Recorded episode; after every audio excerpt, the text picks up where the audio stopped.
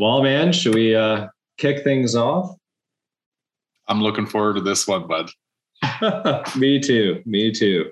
Uh, I actually, in terms of uh, opening housekeeping news, I think I have us a Kuwaiti contact who has um, accepted my offer to be on. We just got to give him a couple days' notice. His name is Saud Al Zabin, and cool. he is um, Desert Demon Racing, is I believe his company currently. Is he on? And, sorry, on the ground.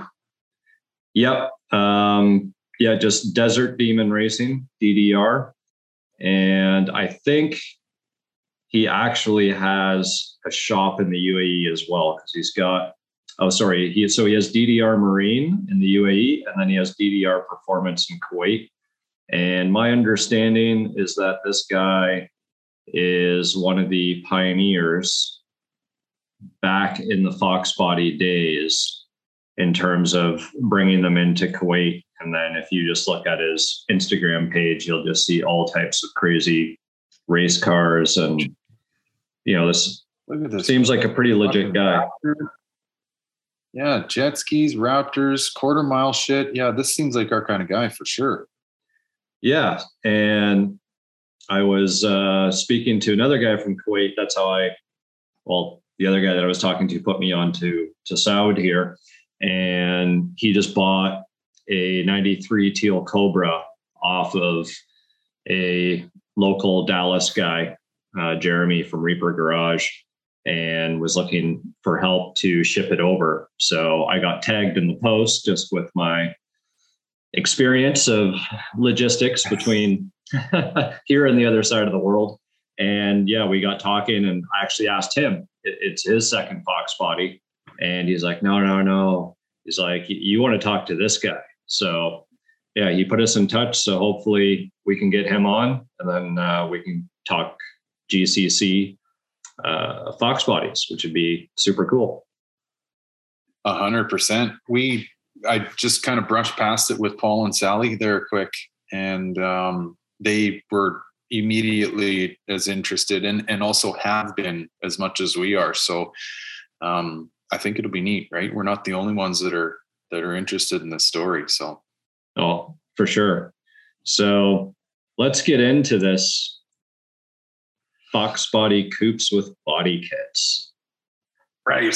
Well, and okay, maybe before we do that, let's just say that there's, if we want to branch off a little bit, right? And I'd messaged you on this saying like LX hatches, right? There's some handful of people out there, a small group that are very pure to that model of car not having a skirt kit on it, and the LX verts, right? Mm-hmm. So we got three LXs that, in some people's minds, is completely against Fox body religion. To do well, it's just yeah, and it would kind of be the body kit in general, right? Because you don't typically see, I guess, a GT that somebody takes the GT kit off to put another kit on just because it's pretty much integrated with the moldings. Now, with that said, you can change a GT into a Cobra, right? Because you kind of do the scoop deletes and you know the rear bumper you would change ultimately Cobra grill insert. All those things seem to be okay. Um, I have actually put Dech kits on GTs by cutting the GT skirts, you know, about an inch or two below the moldings, just to leave enough material to attach a body kit to. And the only time that I've done that is when the GT kits have been destroyed, you know, like they're people have pulled in the parking curbs or they've run over stuff or, you know, they cut out uh, sections in the rear bumper for exhaust tips, um, all those good things. And, you know, I, I don't know it's not done enough. So I don't know what the hate level would be if, let's say, we started getting a bunch of GTs and taking the GT kits off to put something else on. I'm sure there would be just as much hate. towards it, but you're absolutely right. Um, it, it's just people, some people like to go by the pure form that the car originally came in and not to touch it. And and the coupes definitely, I guess, are the the hottest topic out of all of them, maybe because they're technically the hottest car out there at the moment. And people just maybe it's just an envy thing. They wish they had a coupe and, and they can't even get one, let alone one with a body kit. I, I don't know. That's well said. It very well may be.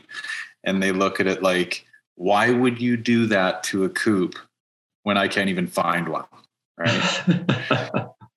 Yeah. I know. And I've, I've toyed around with this because, I mean, this being such an important topic to so many and such a controversial topic, I wondered how we walk ourselves through this.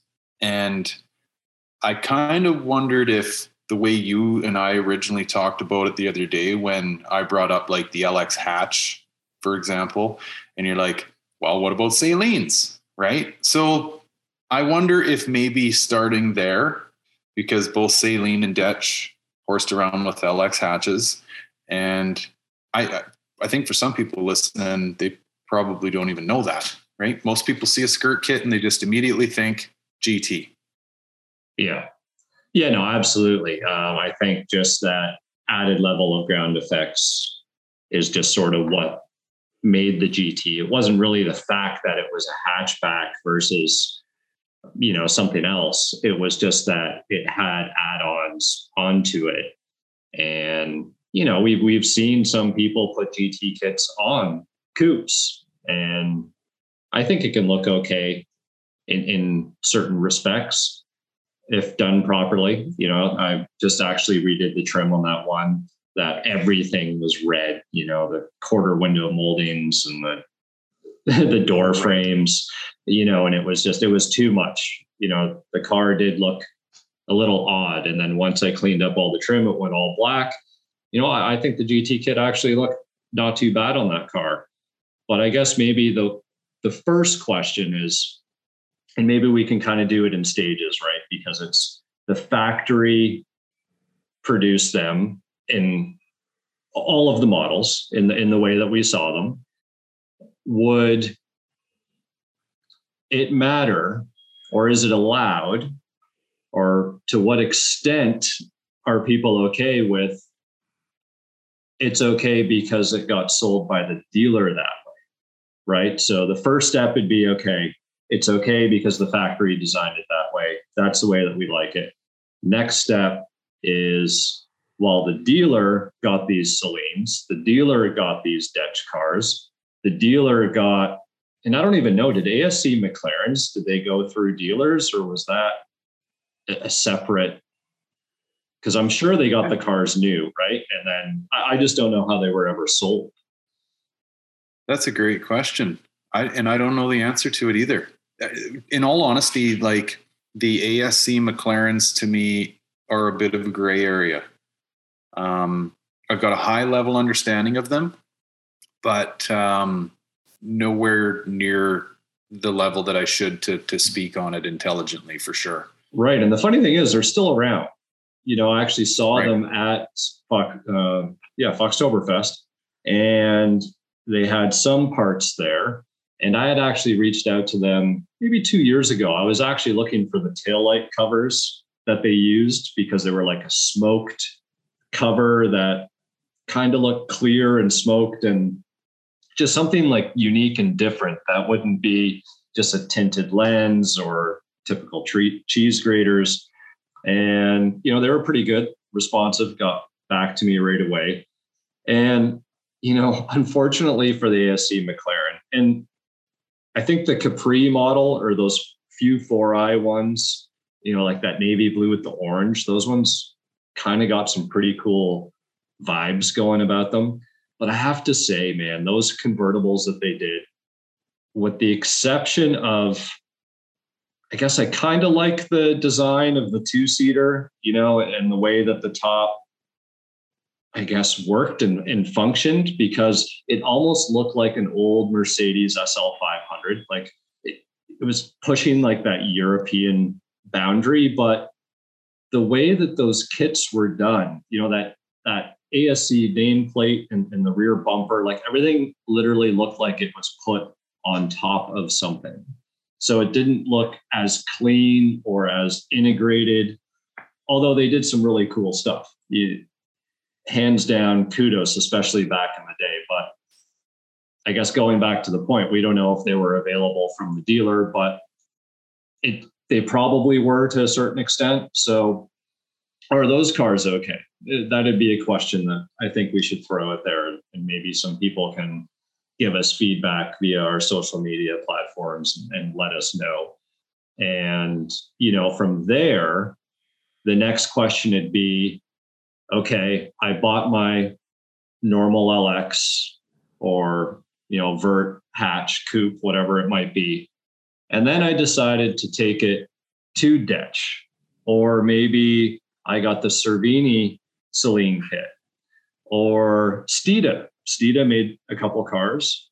Um, and then we had, and you know, back in the day, like yours, your Xenon or Xenon kit that you have, you know, that would have been a high quality kit that, you know, it wasn't a cheap kit, if I remember correctly. Like you were paying big money. It was urethane. It was fitted like you were buying a quality piece or Cervini style.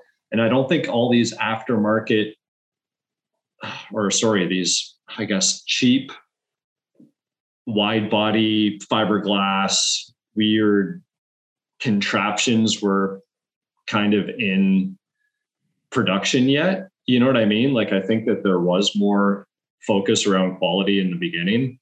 And I think that there was more acceptance to being able to do it back then because the coupes weren't that desirable or maybe the LX hatches or whatever. But then there was, so that's kind of like the, I guess, the different stages of what would be acceptable. And then it's sort of like, then the tables turned when the cars all of a sudden started becoming desirable and it got amplified because I don't think body kits were that big of a deal, you know, because we had underground or underglow neon. We had big stereo systems. We had, you know, your Canadian Tire chrome catalog. We had chrome fender flares and, and some. Uh, I never had them, but but we've seen it done, right? So I don't know. That's I guess sort of. I'm trying to just put a timeline together in a bunch of different scenarios. So I guess give me your thoughts on, on what you think. Well, I, I agree with all those. And one more thing that I've considered in this whole body kit schmozzle is, and it's more of a feeling than anything that I get, but I think it's a fairly justified feeling based on what I've seen. And what that is, is I've noticed that Canadian cars tended to lean more towards putting a body kit on a coupe, for example, than American cars. And I don't know if that's the Dech influence. Now, I'll say this about Dech. I didn't know a whole ton about them in the early days. I only stumbled into them maybe a little bit before uh, like stumbling into yourself and you being out there promoting that whole brand. So it's it's a weird one for me because I, I see even in the local classifieds nowadays, well, today, for example, I seen a black coupe with a GT kit on it, which I think that's most people's thing that they jump to right away. I get comments like that all the time. Who puts a GT kit on a coupe? And I don't even bother anymore, but you know what I mean? It's like, well, if you're that fucking stupid and you don't even know that it's not a GT kit, that's another one. Oh, you're you cut holes in the back of your GT kit and ran your exhaust out the back. Like, I'm not even going to waste my time getting into this with you, bud. You know, like, so anyway, my point being though, I want to lean towards saying that I feel the Canadian cars were treated more to the body kit side of things than the American cars were.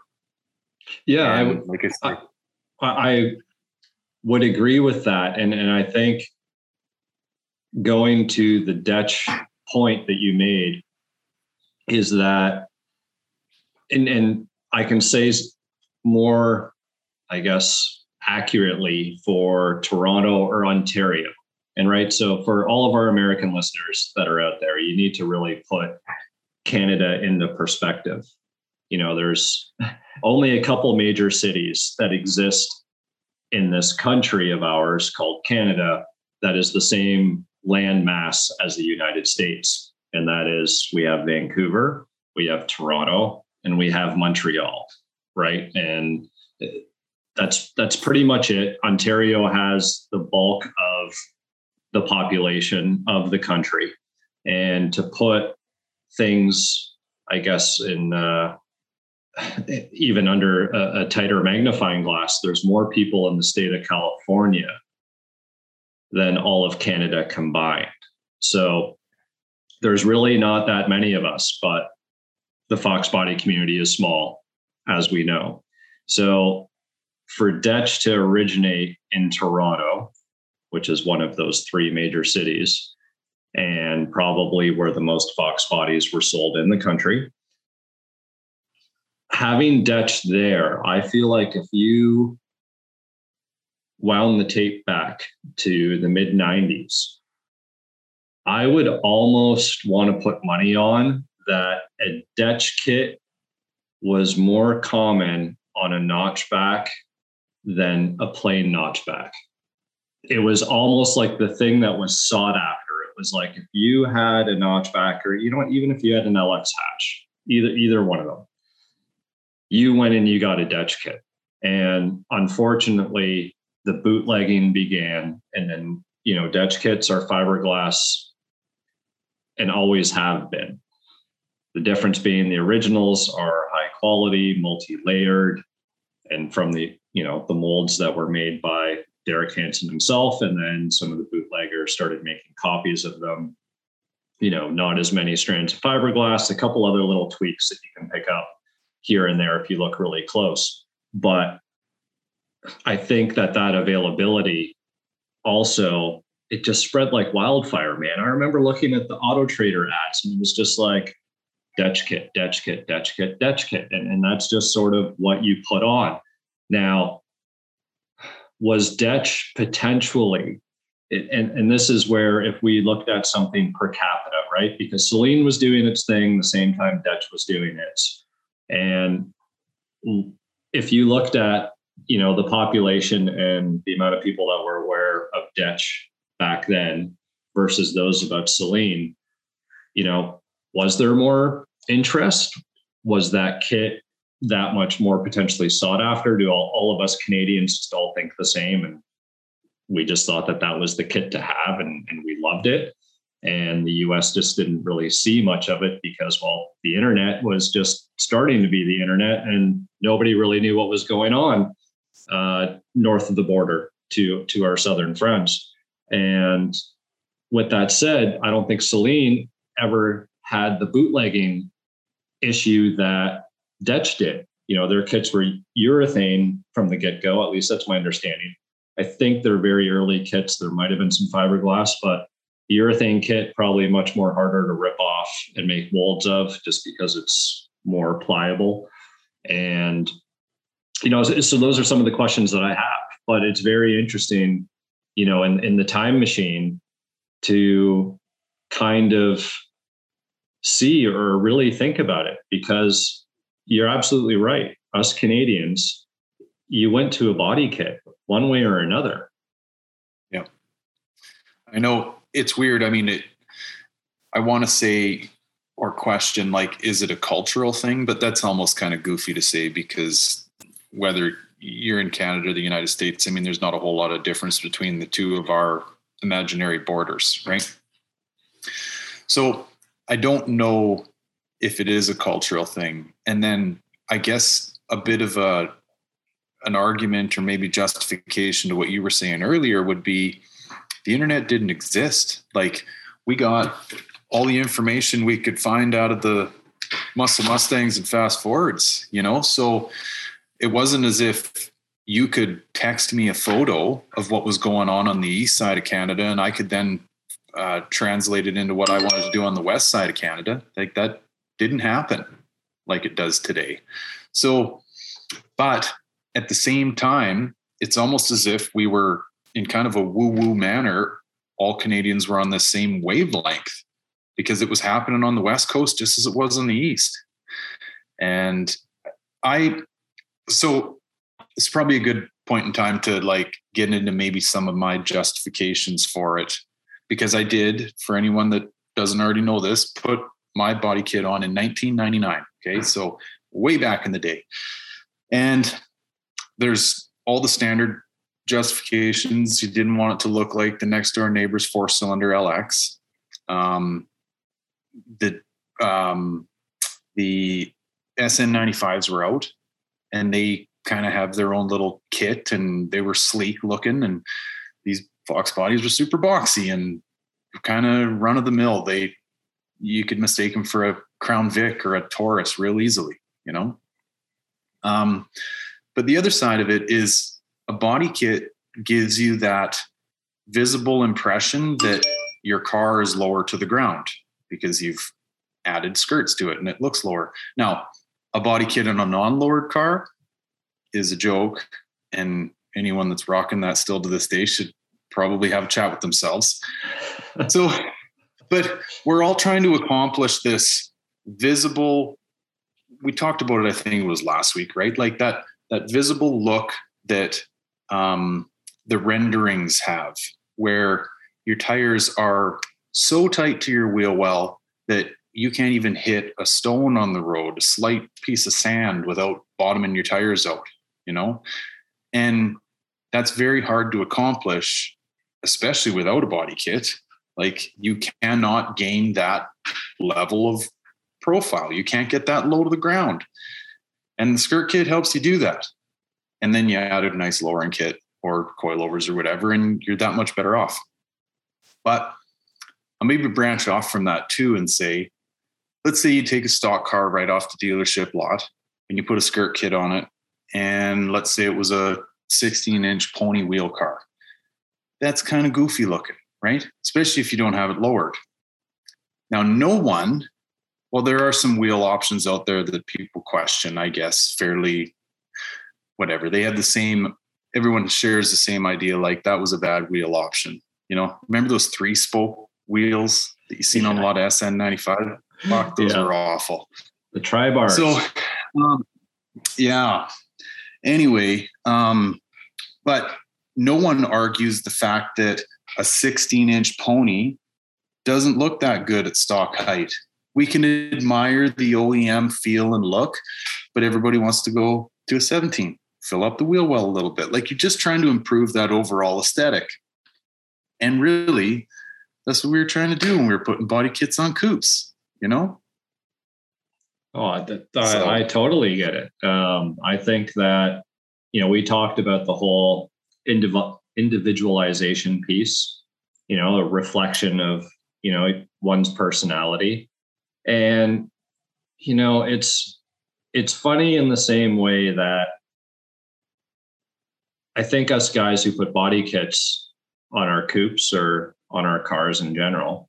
We don't knock all these guys that go or went swapping motors, putting in roll cages, mini tubs, or beating in their inner fender wells so that they can get slicks in there, you know, removing their quad shocks, uh, running Lakewoods, solid mounts, like all of these things that literally turn what could be a nice driver on the road into, you know, a lumber wagon. And don't get me wrong, I have cars that are lumber wagons just because they're so low to the ground, but it's sort of, I guess, the same thing in, in a sense, right? Like some guys modded their stuff in a way, or the weight reduction. I think that that's probably a huge pet peeve. You know, pulling out the sound deadening underneath the carpet, removing like the fog light bar, the sway bars, like pulling all this shit out just to save a couple hundred pounds and hopefully grab, you know, a hundredth in, in, in the quarter or whatever it might be that they're running and abuse the shit out of these cars where us who might be more about the looks than trying to win a race we probably washed our like I knew I washed my car daily, you know, when when I was young yeah. and I only had one or maybe two, right? And vacuumed and it was like, you know, make sure you tap your feet together and knock the dirt off. I don't want it in my mats and you know, no drinking, no eating in my car. And, You know what I mean? So I know I've always had extremely well taken care of, pristine as much as I could make them with what I had at the time back in the day and still till now. But, you know, what, what's the big deal? Why do people get such hurt feelings just because there's this body kit or something that's different? Because that's what it is. It's something that's different. People hate change. They don't, they like the same old. And I want to be just as critical as the guy who runs who has a black LX notch on 17 inch chrome pony Rs. How many of those are out there? Yeah. And for justification purposes, it's a beautiful look and it'll get my attention every single time. But it's kind of that same old thing. I mean, it's almost as if it's come off the dealership lot like that because so many folks are doing it. Like, well, hey, let, us say one. let, let's say both of our YouTube channels, you know, we only built LX notches, red, black, maybe a couple white, and just stock form, maybe some drop springs and 17 inch ponies. That's all we did.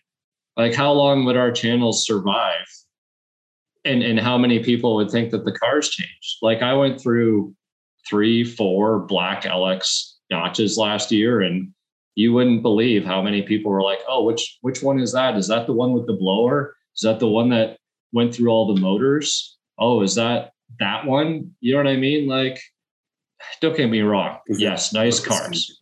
Black coupes are are great in when they're alone.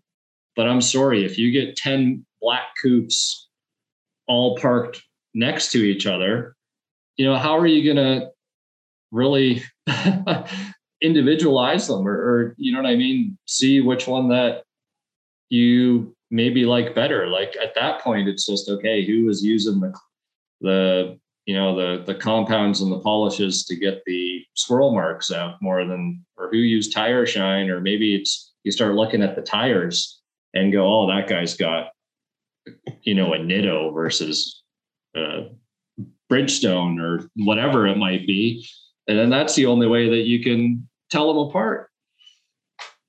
Yeah, it's true. I, I mean, to take that one step further, imagine going to a car show and every car in the lineup of angle angle parked cars was your standard lowered coupe with 17 inch ponies, right? It's like, man, when is something different going to pop up here? You know? Yeah. So I, I thought of something as you were saying this, and now this isn't a knock on the product I'm about to to mention because I think it's a very innovative and very well done deal. Um, I haven't spoke to the guy voice to voice, but chatted with him on on Instagram and stuff. Um, but Maker's Garage hmm. and mm. the pinch weld covers. So again, I'll preface this one more time. I'm not knocking those. I think it's a really cool deal and uh, they look great on the cars. Okay. But secretively, I joke with myself. I'm like, is this like a starter body kit type situation? like it's kind of like you're just edging into and warming yourself up to like bigger and better things because, you know, I mean, they're not big, right? Like they're whatever, couple inches, but you see them on a coupe and they they look nice. They clean up that whole which pinch welds are always beat. Some dipshit mechanic tried lifting the car on the pinch weld, and uh, anyway, tidies that area up. And I I've always joked with myself when I see him, and I'm like, I think this is a starter wannabe body kit. well, you know what's funny, right? And I think that that is what actually makes the LX quite ugly, especially in stock ride height form, you know, because if the car is a stock ride height, you can see the underside of the car that much more. If you're looking at an LX from the front, the first thing you're going to notice is the bottom part of the air dam. It's probably twisted or, or it's not going to be straight. Somebody pulled up to a curb or just years. And, you know, it just kind of gets that, that little bubble or that bump. And then you're going to see the little anti-rub air dam piece of plastic thing um, underneath there that's exposed. And if that's again has pulled up to some curbs or whatever else, it's going to be a little beat up or oversprayed if the car's been painted and they didn't mask it off properly.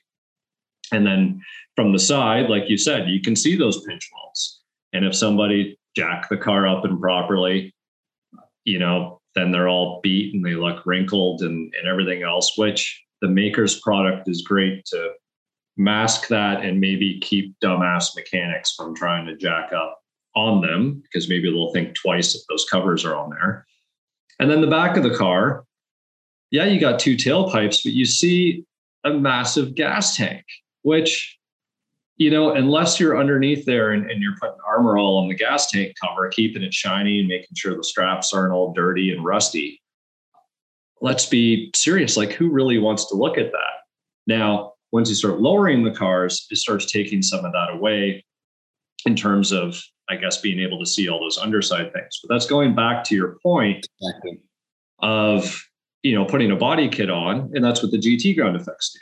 They hide every single last one of those things. And the only thing that would be arguable would be the rear bumper that, okay, you don't have exhaust, you know, coming out. And people want to see those dual tailpipes, which, you know, people end up cutting them out, but your next go-to would be that Cobra rear bumper, which I think Ford got it right when they did that Cobra kit because it was a little, it's a lot more subtle. You know, it doesn't have those scoops uh, and the uh, fender extension and behind uh, the uh, the side skirts, and it was just kind of more cleaner, simpler lines, which I think is an important thing to talk about in terms of body kits in general, right? Because we got those big huge, the Dominator, wide body, you know, which I've never really seen a wide body really ever pulled off properly. You know, just everything always indents into the doors and the body moldings never really line up 100%. You lose the body line in the rear quarter panel because things get stretched or bolted on, which, by the way, I absolutely despise Liberty Walk wide body kits with the where you got to drill and screw them on, especially when you see them on an exotic. It's just like, okay, yeah, no. Anyways, um, but going back, I hate to, those things on four by four pickups. Yeah, exactly. well, that's that's that's covering rust up in Canada, right? Because you know the wheel wells right. are all rotted out, so they just put those on, and it hides it all. So out of sight, out of mind. But in terms of, I think the design and the flow uh, of some of these kits. And, you know, I think the Xenon, uh, which you have, is probably the closest to a GT in terms of the edges and the lines. So I think it almost completely transforms the look and feel of things because Fox bodies are a funny car when you really look at them, right? Because they're boxy when you look at them in a silhouette is probably the best way. So if they were in a shadow, they look like a box with wheels. and um, yeah. but if you then and this is talking about the the arrow style, so our 87s through 93s. But then if you start looking at the rest of things, if the headlights, for example, they're square, but they're they've got rounded curves on the on the markers on, on the inner, inners and outers. The wheel well, the fender flares, they're more rounded, you know, versus as opposed to Capri stuff, which was again more sharp cut, almost more wide body style. And there's just kind of depending if it was a hatch and what kind of wing that you put on, you know, and we've seen, you know, the Capri more of the bubble back brought in more more rounded edges. So these cars were kind of, you know, bringing all of these more Europe or would it be European? Were they? I don't know. They're bringing in these kind rounder, of. more elements, right? Um, as opposed to being so boxy.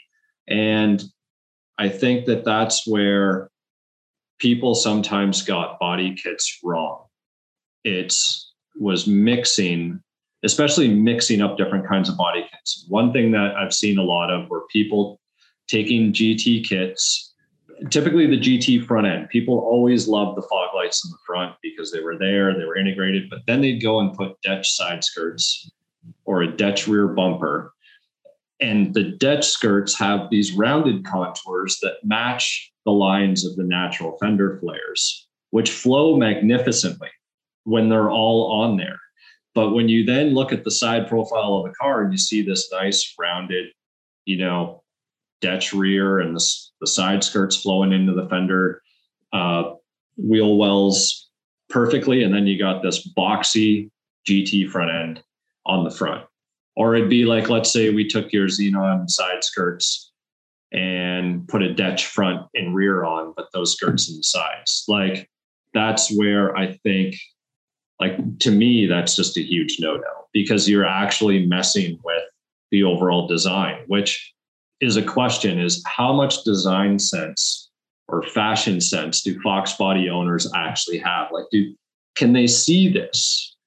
You know, do they understand? Because a lot of people, when I explain the Dech kit and, and how those contours are, it's like a light switch turns on and they're like, oh my God, I've never noticed that. That actually makes total sense. And then it's almost like, oh, I can accept this now because there's so much time and thought and energy. You know that um, as well as the fact that they were wind tunnel tested to actually be you know functional not just aesthetically pleasing. Um, but you know can people see that? Do, do they acknowledge that in general or are they just hating on the fact that it's different yeah well so on the xenon side of things and i think you mentioned to me you've not ever seen one in person, right? I haven't. Right. Okay.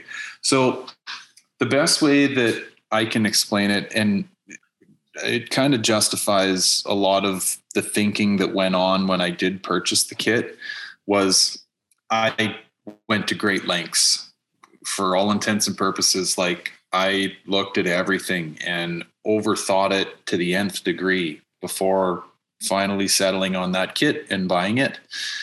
And it's funny, I tell the story about literally thumbing through the mag and finding the phone number and placing the call. And, you know, there wasn't any of this online ordering bullshit, you know. But the thing with that kit that attracted me the most to it, and as I sit here beside the convertible and my LX coupe, is the GT body kit, the standard GT body kit is a lot deeper than the Xenon kit.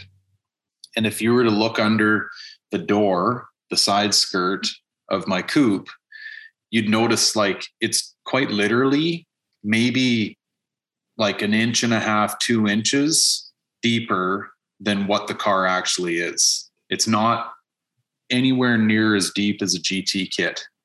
And the same goes for the front and the rear. Um, a GT rear skirt situation is way deeper than that Xenon kit. Right. Um, again, probably by two inches at least.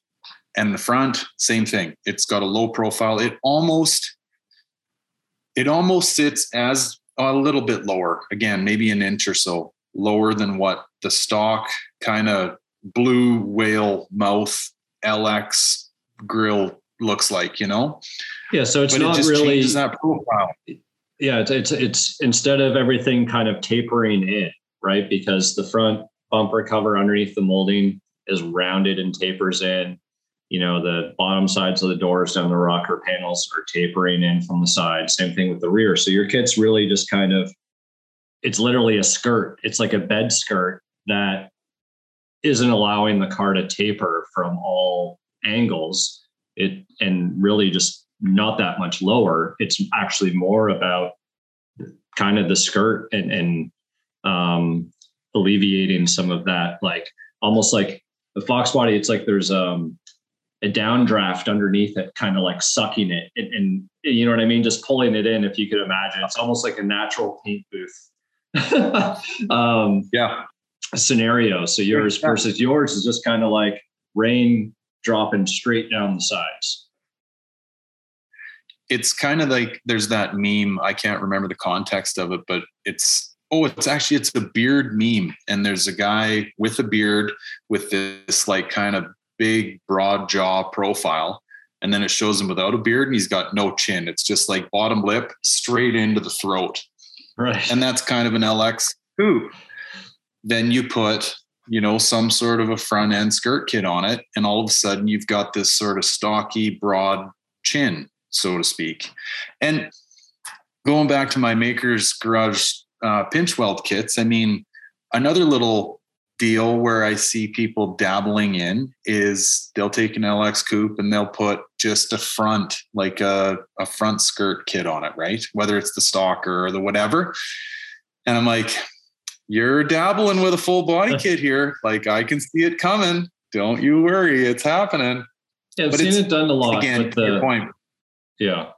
Um, a lot of the Saleen. You're just trying to change the profile. Yeah because these things are in standard format in my humble opinion. The and again i'm going back to the just the coupe or the the lx hatch or whatever just a car without a, a skirt kit on them they do like you say that profile funnels in and it doesn't have well it can have that broad kind of bulldog pit bull stocky look if you're slammed to the ground. You can't even pull into a fucking curb. You can't drive it. You know what I mean? Like it needs to be so goddamn low to the ground that it's impossible to drive it. That's the only way that you can recreate that or take away from some of that taperedness that happens. Yeah, no, absolutely. And I think that that's where, you know, again, with the maker's garage and, and the lips uh, or the chin spoilers for the front, or people adapting the old Mach 1 uh, splitters to be able to, to fit on the LX bumpers. And or the Termi, the Terminator front deals, right? Like, the, yeah. Uh, and you know, guys are trying that. There's only one car, and maybe it was because it's the first time I ever saw that done, but that all mocked up guy with the silver four eye that did it he he pulled it off the best. And I've seen yep. it, you know, done a couple times. I've seen it done and then, you know, grafted into an aero car. And you know what? It could have just been the craftsmanship or, or the work behind it because you really have to put some proper time into that and get, you know, the the molding into the bumper in the sense that all the, molding still flow and work properly, especially that fender extension on the side, because that's usually where people start running into issues, which is another thing that I have to say is what is it with people leaving the door moldings off their cars? It drives me nuts. Like that is probably one of my number one pet peeves. It's just, and this is going back to the design thing. Like, okay, I get it. It's, you don't have to worry about putting the door molding back on because it was peeling or curling up, or maybe you took it off and you were too lazy once it got back from paint to ever consider sticking them back on, or you didn't prep stuff properly and it was peeling off on you. But, you know, it just, you're completely destroying the flow of the body lines of the car. And you know what? Unfortunately, Ford never made it so that you could do anything with the front and the rear bumper because you can't do it all the way around. And that's the problem. Like you can, don't get me wrong, I wish you could. And it would probably look really, really cool, sleek, not having those added, uh, I guess, that molding all the way around maybe just one that one initial line if that just went around the whole car then that would look uh, i guess more modern kind of like that fox body 2020 fox body rendering that went around sort of had that look and feel to it but you know those guys and, and those are the guys who'd never have a body kit on their car too. You know, they probably hate on the body kits, but they're going to leave their door moldings off and completely destroy the aesthetics of their car from the side, in my opinion. yeah. Well, and I, I, mean, you look at say um, a higher end English car like the Aston Martin, which they've got a pretty neat story about how everything is the rule of thirds, right? The roof is a third of the bottom section of the car and so on and so forth. These cars don't really operate on those premises, let's be honest, right? It was kind of like we're coming out of the 80s, things are boxy. We need light, we need a big motor, and fuck it, we need something to stop door dings. So they slam some moldings on it. You know what I mean? And they're fuck for all intents and purposes, like they're bigger than any molding you'll see on any goddamn car out there. You know, those things would stop a D9 cat. Like they're huge. So I I can see the appeal of attempting to get rid of them, but as soon as you pull them off and you realize that there's a you know a whole dented in section that they slide into and and fit it like you're just filling your car with bondo to get rid of this shit. Like it's you're turning it into a complete disaster you know? Yeah i remember you know the honda civic guys used to do that all the time. Take that little and, and and their door moldings were literally like a quarter of the size of the fox body ones but they would they would shave those flush and then the doors would just be smooth. Same with the fenders but the difference was with the with the hondas the front and the rear bumpers didn't have those integrated. Like the the moldings were literally just there for dings on the sides of the cars. There wasn't anything special or fancy in the front or the rear bumpers. And I think maybe that's why, you know, some of the whole body kit and I don't know, call it rice or flare, you know, became such a big thing. I think all of those you know Japanese cars or Euro influence and everything else really opened up the doors for for all of the I guess the visual stuff. You know what I mean? Like I think that again, it's going back to like design, going back to flow, and you know some function to a certain regard. Don't get me wrong. There's there's a lot of stuff out there that was strictly looks and had nothing to do. It probably actually hurt you in a wind tunnel or on the track, but um, for the most part, I think that there was some really, really cool designs that were brought out. And, you know, the, the Fox body, it, there's no shortage of them either. And, you know, I know Tom Clark, Sinus built, he actually has the white coupe with the Saleen front, car slammed down and looks awesome. Beautiful car. Yeah, very, yeah, very, very. Um, he's got a pace car that's slammed down as well you know, this guy has an eye for design, but he also is like a fanatic when it comes to like rare old school body kits and everything else. And a funny story was I was looking for a Saleen wing for a black GT that I got last year.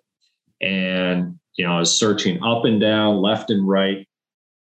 And I just, the car had a cowl hood and I wanted the Saleen wing just to kind of finish the flow of the car off from the backside and just be something different than just the normal GT wing. So a guy finally reaches out to me in marketplace, like, oh yeah, I have one. So I'm like, cool. The guy was like about an hour and a half drive from me. And so we went back and forth and he said he could deliver, then he couldn't deliver. So I said, fuck it. You know, I got in the M5, gonna go on a nice drive, weather was great, make some boost, have some fun, and drive all the way to his place. And the motherfucker wasn't even there. I shit you not. He told me a time, wasn't there.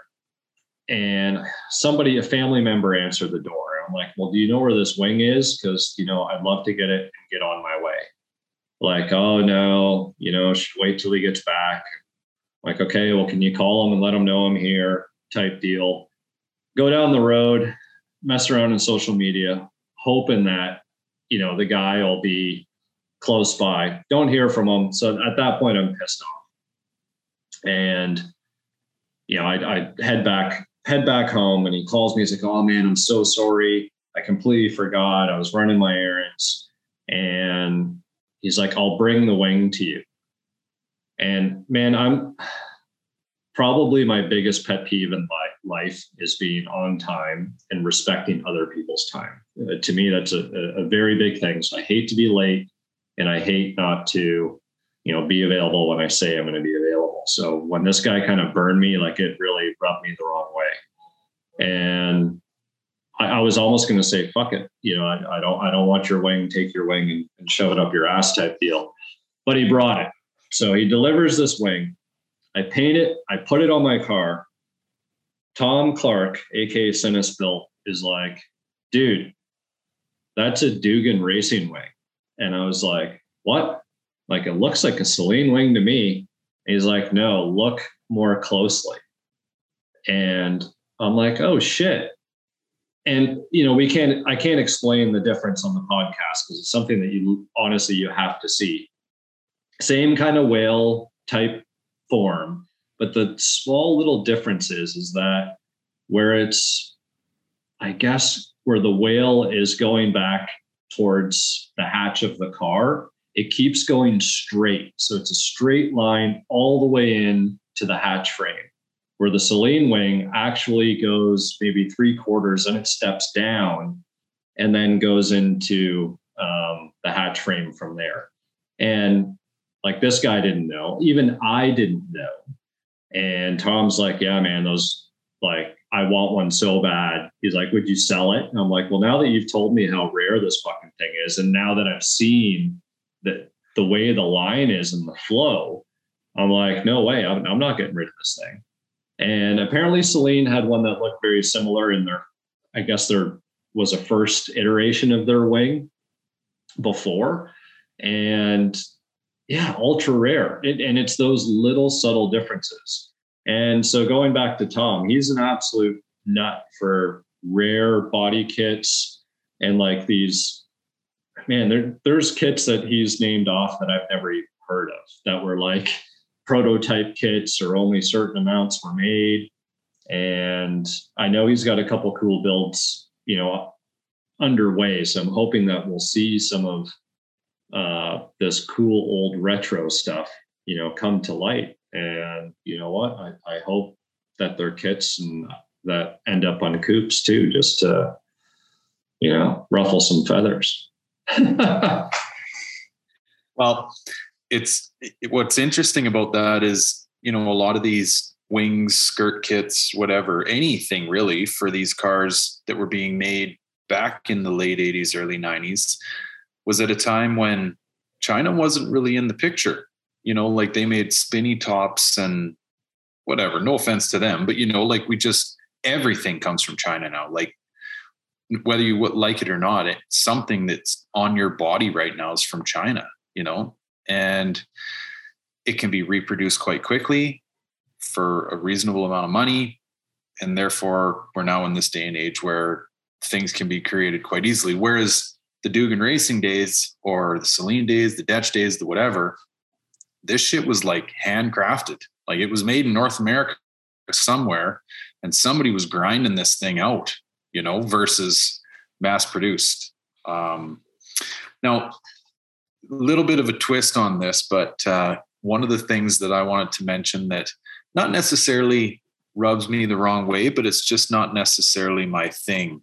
And I'll try to explain myself. So I think the the thing that attracts me to a body kit on a coupe is as much as I like going fast in a straight line, when you think about straight line fast, you think fat tires in the back, skinny tires up front, rip your face off, blower hanging out of the hood, whatever. Okay. So that's one side of things. Now you look at the other side of it, which is like Le Mans 24 hour, like air tunnel type look. Like they're two very, very different looks. You don't see a car that would be in Le Mans in a quarter mile race format because it's two completely different things and they don't really translate from one to the other. So I think where this all stems from is what's your like what's that uh, what's your forte? What's your appeal? Like, what do you like more? Would you rather look at a car on a race circuit, or would you rather look at a car on a quarter mile? And rewinding back to how I started all that, I'm not, I, not that I can't appreciate it, but I would never be the type of guy to put a skinny front set of tires on my car and a fat set of back tires. Now, I say that both my cars that I'm sitting beside right now have bigger back tires than the front, but within correspondence to one another versus a pedal bike tire up front and a slick out back, right? Like everybody likes a big fat set of tires out back, but it more corresponds to that road race style or aesthetic than it does a quarter mile base style aesthetic. And I think the guys, I know we're both hypothetically speaking for a lot of people here, but I, I think the guys that shit on the coupes with a body kit the most are the ones that they like the skinny up front and the fat out back, like quarter mile look of a coupe. And that's kind of what, well, it's not kind of, that's what the coupes have always been known for, right? Don't buy a vert, they're heavy. Don't buy a GT, they're the hatch is heavy and the skirt kit and whatever. Buy a coupe, the stripper coupe is what you need to go fast, right? And then there comes guys like you and I that completely fucking bastardize them with body kits and try to make them look like road race cars, right? Yeah, no, um, I think it is a thing of, like you said, passion or, you know, what drives you ultimately. Technically, yes, Mustangs are muscle cars you know it's it's American muscle, and I think, like you said, with Le Mans or Euro, Jap, whatever, our sense of styles are I guess not American muscle. And, and I think that maybe that is what rob or rubs people the wrong way. But with that said, there's nothing stopping because again, people race GTs all the time. The 93 Cobra or the Cobra R was a fully kitted, body kitted car that was geared around performance. So, with that said, you know, Saleen used a kit, Dech used a kit, all of these guys used kits. Same thing. Saleen and Dech both are road race road course cars. They're not intended for straight quarter mile, eight mile, any of that drag racing uh, type stuff, with the exception of the Saleen that I have that's been mini tubbed and caged and everything else, um, which is, yeah. Uh, yeah. Yeah. But um, with that said, I, I think that there is a place for it. And, you know, I, if a guy pulled up, let's say me and you went to the racetrack just to go watch. So we got some bunch of good old boys wearing New Balance sneakers, you know, just you know, banging gears and you know, running Turning some really good times. Yep, adjusting their carbs, and we roll up. And let's say you roll up with your coupe with a body kit, and I roll up with my coupe that is 100% stock. Now, what is the guy with the New Balance is going to do when he meets us both? Is he going to be, and I guess not confrontational is the word, the word that I'm looking for. It's how is he going to treat the, the two of us? I feel he's going to go after the coupe with the body kit. So he's going to go to you and he's going to have a problem because you spent money on your car that didn't make it go faster or go he you didn't spend you spent money but you didn't spend it in the same place he would have spent it versus maybe me and my stock car was he's like oh, okay you got one good for you but you know what I mean? Or, or that he can see there's opportunity there. Like, okay, he hasn't wasted money in other places like a body kit. So he's okay. That's almost what I'm seeing if, if that scenario yeah. were to were to happen, you know. Well, I think so. I'm picturing in my head your white Cali coupe and the trouble. I think that you and I might be grouped into the exact same situation because you don't have a set of fat tires in the back and skinnies up front. You're showing up with what's on that thing, Cobra R's or are they Saleens? Yeah, they're the 18 inch Saleen reps. Right. So I think we're going to be both in the same. Now I might be shit on worse because I got a body kit, but if you showed up with the white Cali coupe and you had a set of Hoosiers on the back and a little set of bike tires out front, I would probably be burned at the stake and you'd be welcomed into the New Balance Club. So, but what would happen? Okay, because you know we haven't popped our hoods yet, right? So let's say, true.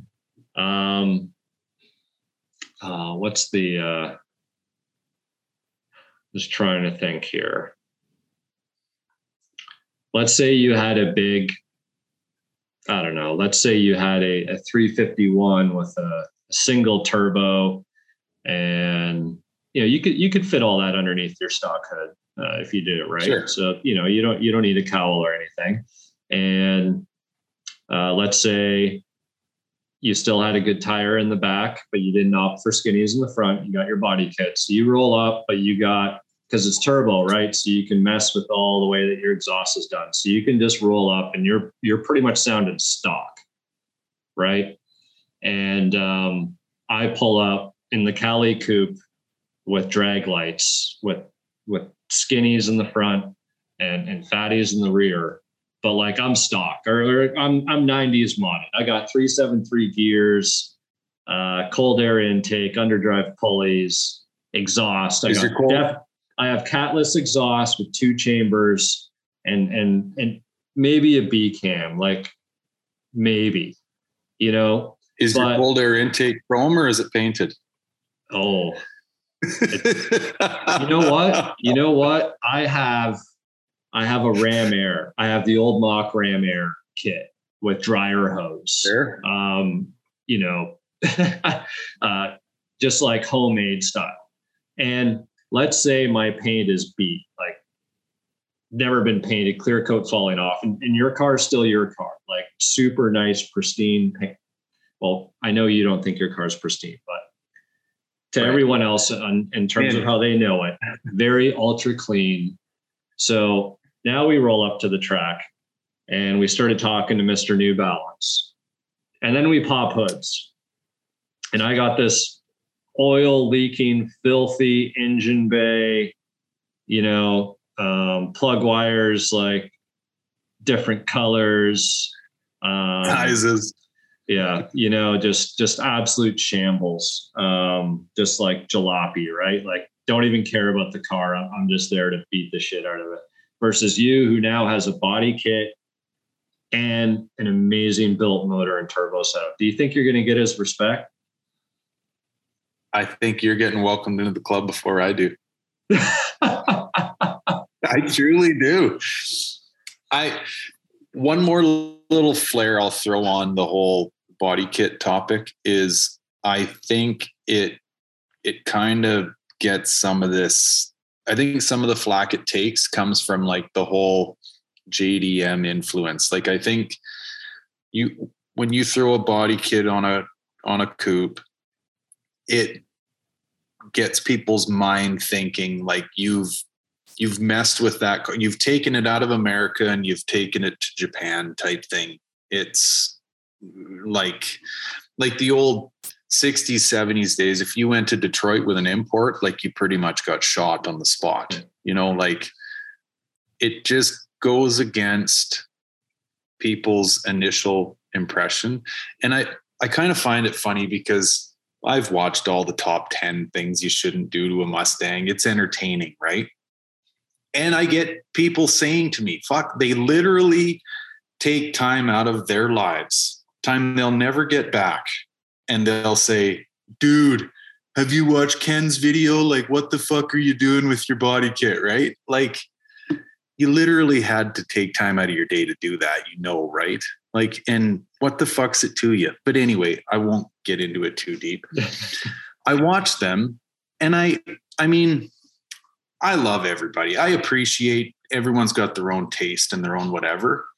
Um, I always like it when somebody gives me the opportunity to say to them, like, look, this is why and where it came from. It still to this day, even at 40 years old, I can justify it to myself as to why I did what I did. It wasn't like I got fucking drunk in Vegas and bought a body kit. You know what I mean? Like it was thought out. It was there was some some intense thinking that went into it. And you know, you talk about the the personal influence and the your own personal flair that you put on things to which shit you're doing right now with your uh the yellow vert right? Like you got things that you want to test out and you want to try and you want to see how they play out in a car that you've always wanted to do it on. Like what is so bad with that guys? Like when you really break it down you know not to get off on a, too much of a tangent here, but the world is completely fucked as we all know it. We're going to shit on each other because of this? Like, come on, Jesus Christ. Like, and or you don't know unless you ask what was going through the person's head at the time. I mean, maybe a guy took a GT body kit, which don't get me wrong, I don't like it when people drill holes in GT body kits, but drilled his exhaust out of the GT body kit for a throwback to his, you know, late father that had a car that had that. You know what I mean? Like, how do you know? You don't know. And or maybe he's an up and coming body guy, right? Like this could be someone that you see something in SEMA 20 fucking years from now, and this kid's just trying something out. Let him have it. Like fuck off and give him his time, you know? I oh, I'm getting obviously getting a little fucking fired up here, but it just it gets under my skin a bit, right? It uh just because it's like why they it's like assholes, you know, those are opinions. Everybody's got one. Fucking keep it to yourself.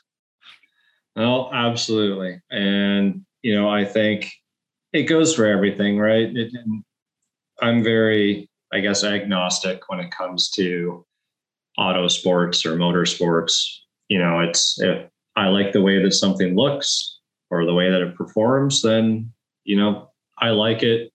Maybe I'd buy it, maybe I'd drive it, ride it, whatever it is. And I am a looks guy. That's it. And again, going back to just the individuality, I judge books by their cover. You know, initially, you know, I buy my wine based on I'm going to do my research, but the first thing that I'm going to look at is is that a nice label on that bottle of wine? And you know, then I'll see where it's from, and you know, do I like the areas or the vintage or any of those things? Uh, but similarly, you know, it's I believe in performance, but I think that you should be able to look good and perform well at the same time. You know, I, or you got to go like all the way. Like that pendulum has to to shift all the way to like you got a full clapped out patina, or even like that parts car that I just stripped down, the black one. If you slam that thing down on chrome 18 inch Saleens, like just, you know, dragging any speed bump or anything that you hit in the road and just like no fucks given, like that's got cool status. But Agreed. you know, I I think this stuff in between um, is what gets me. And and for the race car guys that get upset at us for spending our money not on race parts, you know, kind of the same thing usually translates back. is that okay, you spent all this money on your motor, but you know, you can't change the door molding that fell off or paint your car one color or or or. You know what i mean? Like it's it goes both ways. And i know i've probably generalized a lot and, and said a lot of blunt statements in, in this episode. And, and, again it's not um you know if you have a black notch on on cobra or 17 inch um pony r's ponies. it's okay. Ponies. Yes thank you. Um it's okay. And I'm not saying there's anything wrong with that. I'm just saying that, you know, again, we all feel the way that we do. And I think just shedding some light on this whole body kit thing is that it shouldn't be, or those anybody who chooses to do so, like you said, like you shouldn't have to take heat over it. Like I don't give people a hard time for the mods that they do or, or whatever they do. I've expressed my thoughts and my opinions on, on this podcast, but you know, it doesn't mean I'm going to go and start being a keyboard warrior and start being, you know, throwing up a bunch of these opinions in every car I see because no, those are all nice cars. And you know what? If I got one of those minty black notches on the 17 inch Pony Rs, well, guess what? I'm going to be putting some ROHs or some Corvettes on that motherfucker, and I'll probably put a body kit on it, and it's going to be even a better car. You know, it's like thank you for providing or finding me such a nice minty car that I can now personalize as a blank canvas. And, and that is exactly the way that I would see it, or I guess that I would put it. It's there's nothing wrong with it. You know, it it's it's great.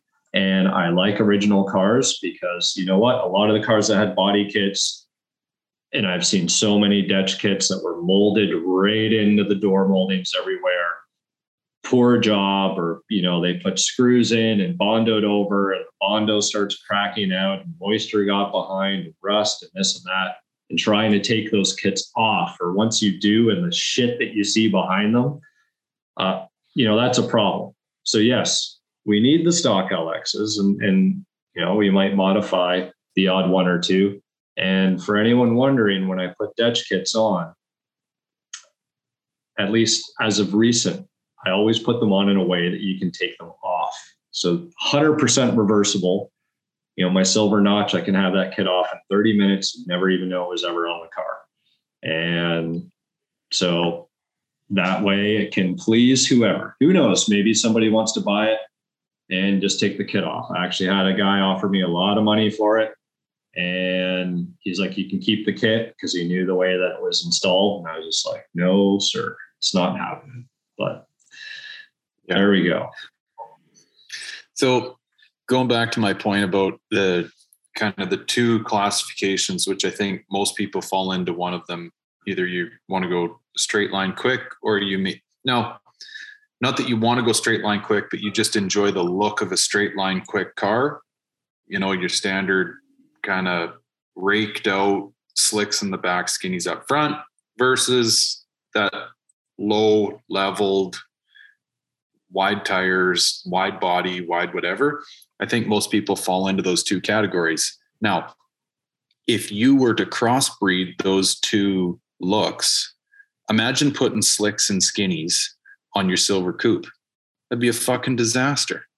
Well, like, the crossbreed breed of all of this that I think we should touch on is the whole, I guess, the element of stance, which I have to give respect to, well, I guess, you know what? We've all gotten older. And, and I think that a lot of the guys that have bought these cars, maybe for, you know, midlife crisis or a second time in their life again. But it does seem like everyone is on the lowered wagon now.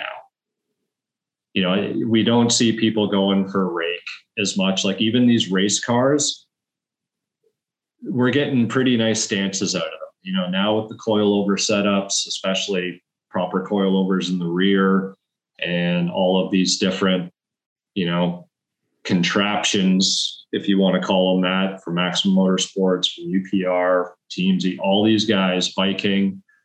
Um, it's allowing people to really get these cars sitting right. And I think that, again, talking about the evolutions of nobody really cared about coupes back in the day now people care about them and it's now allowing people to make them look better by getting them closer to the ground and hide some of those things that we talked about earlier.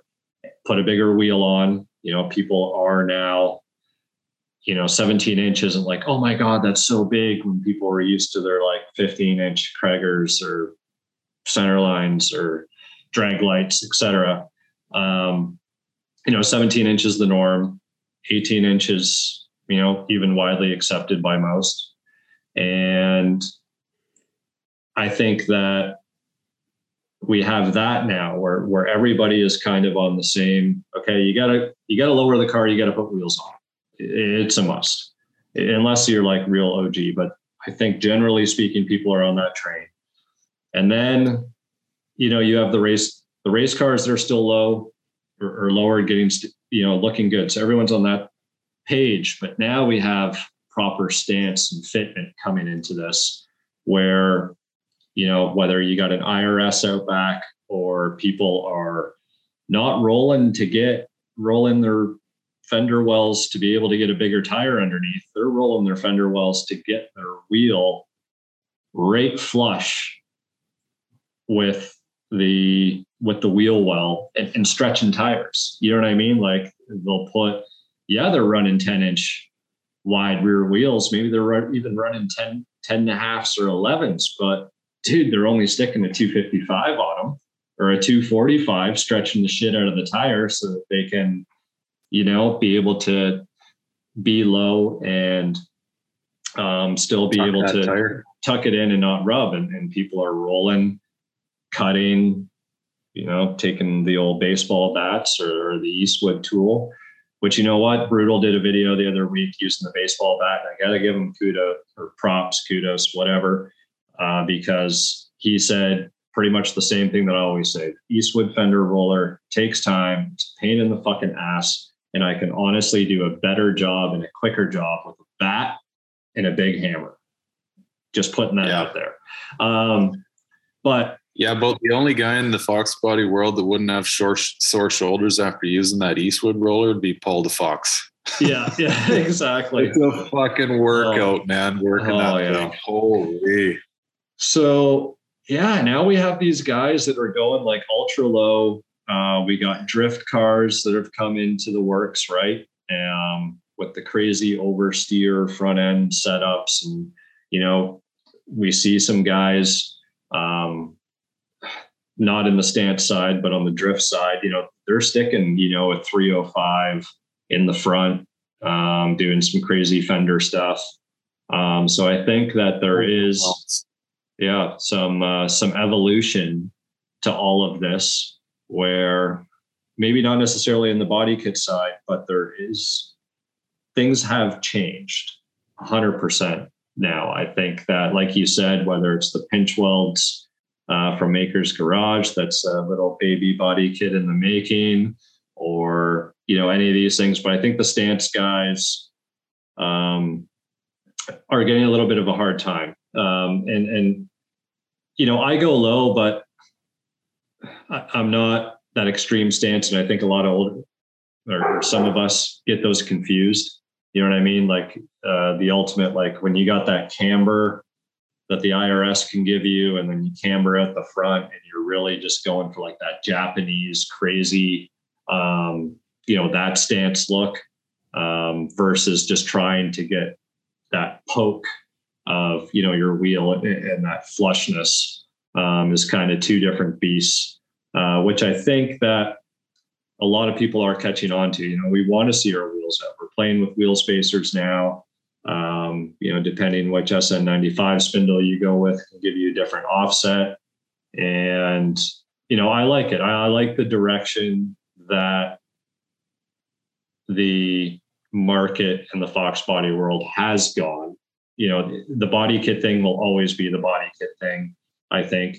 But i like the changes that have happened. I like that people are going low. I like that people are putting wheels on. There needs to be i don't like the wheels that people are going with. I don't like all these replicas and everything else but it is an opportunity for people to individualize themselves. And, and i do feel like um, the looks game now is stronger than it was back in the day. Yeah. Well and I mean, let's not forget where all of the aftermarket bits and pieces come from, which is always from some sort of race bred world, right? Um, and to your point about like technology, the reason that cars back in the 60s and 70s had these big rakes on them is because they were trying to replicate what went fast in a straight line. Because if you had a big lifted up rear end and a saggy set of springs, you could transfer power to that back tire real quick, right? Whereas technology, to your point, has changed a lot of that these days. It's still physics still take into effect the fact that you want to transfer weight to the back tires, but you can do it with an inch and a half, two inches versus eight inches, like the old leaf spring cars did, right? Yeah. Um, another thing not to forget, and I mean, I get this somewhat, it doesn't justify my decision making for putting a body kit on a coupe, but it is justifiable in a sense in that the likes of Derek Hansen literally put a body kit on an LX hatch. Or did he officially do it on a coupe? I know Saleen did like one or two, but I don't know if Derek did any.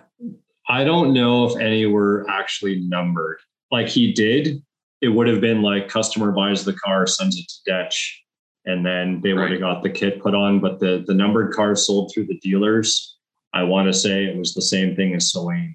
It, it was just the Okay. hatches. Okay. But I guess my point being like they were quite literally doing this because it was bred out of a race style situation. Like this literally made the car cut air better than it did without the body kit on it. And again, I I'll just give the caveat I did not put a body kit on my car to go faster on the highway. Okay. I did it because I like the look of it, period. But there is some legitimacy to all this. And it kind of goes back to my point about how all of these tweaks and twists that people do to their car come from some race type world. And it's usually the race world that's pushing the limits of going faster or cornering harder or whatever the case may be. And that somehow translates into a bolt on kit that the average person can put in on their driveway in under an hour, right? And that's what makes people money and that's what sells shit and whatever. Now, to your point about lowering cars, I've always been a huge well, and it it's because I subscribe more to the the likes and the look of that kind of road race style flat. I'm I'm not a big fan of rakes. Maybe in the right old school, you know, like whatever 60s car, Chevelle, you know, but even still, I, I like flat. I like a, a proper ride height. Um, I, I don't know. I just, I like, they ride better, they drive better, they everything. I mean, Christ, when I got this convertible, it felt like you were driving a 1969 C10. Like it was just this waterbed of shit. And it's funny because when I first started my YouTube channel, I did this video, top 10 reasons to buy a Fox. And I remember saying, like, look, they don't handle that bad. Fuck, you know what? If I could go back on that, I'd be like, they were shit. Like they really were. I was more justifying that point off of the fact that I got a set of progressive Eibachs in my coupe and it handles okay, right? It could be better, but it handles way better than it did. These things in stock format, it's like driving a goddamn waterbed. Like, and there's a fella I talked to out east. Uh, he's near Niagara area, and he's got a beautiful 80. Oh shit! I think it's an 87. When did the T tops stop in the GTS? They just did those couple years or whatever. I think it's an 88. I can't remember if it came originally. It's a no, he might have repainted it. But anyway, it's kind of an emerald green color. Beautiful car. Got the turbines on it. And uh anyway, Steve, if you're listening, this is your car I'm talking about, buddy. Stunning car, beautiful car. Uh I, for the most part, this thing may have aftermarket plugs and a K&N. You know what I mean? Bone stock. Right. So, and anyway, he's been watching my videos and chatting with me, and he goes, "Shit, man! Like you, all this talk about lowering the car, like I think I got to bring this thing down because maybe he used to just, you know, get so excited to get out and drive that car that he never really paid much attention to the fact that you could hide beer cans between the tire and the wheel well, right? and now he's going, wait a minute, right? I'm seeing all these other cars and that fender's a lot closer to the tire and that's a pretty sharp looking deal. Maybe I should look at tweaking it a bit, you know? So to your point, Bud. Yeah, I agree. I, I think the the stance is key. There's not many cars unless you're getting up into the high end exotic stuff that comes with like a nice ride height. And that's a game changer right there. You can take a stock car and put lowering springs in it and change the look completely. Yeah. No, and I got to say, like the my BMW experiences, which I've gone through a number of them over the years, you know, there's nothing more impressive than you know just grabbing whether it's an old E36 or my E39 M5 and throwing a set of Bilstein like PSS9 coilovers on it.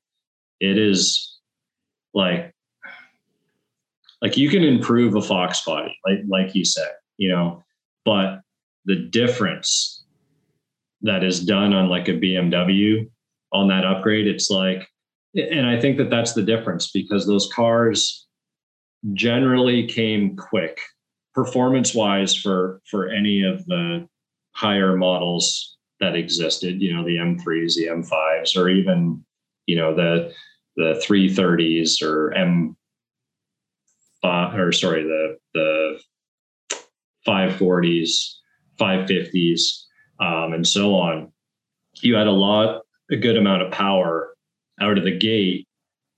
And the suspension was always like the first improvement that you would go to versus the fox body world is the suspension was always like secondary. Like in fact people would just grab like four cylinder springs if anything and throw those in the back so that you could do the weight transfer thing you were talking about.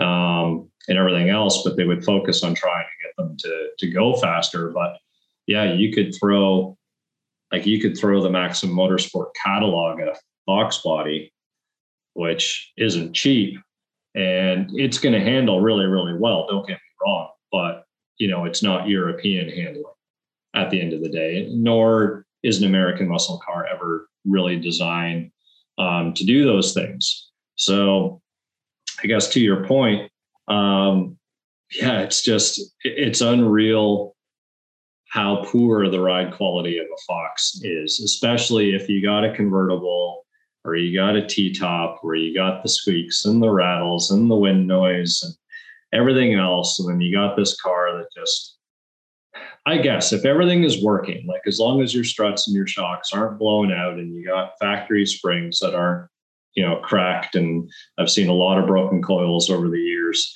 Um, yeah, man, it's sort of like an unstable Cadillac slash waterbed you know thing. It, it, it's you know yeah you want to go straight, but you don't want to make a turn.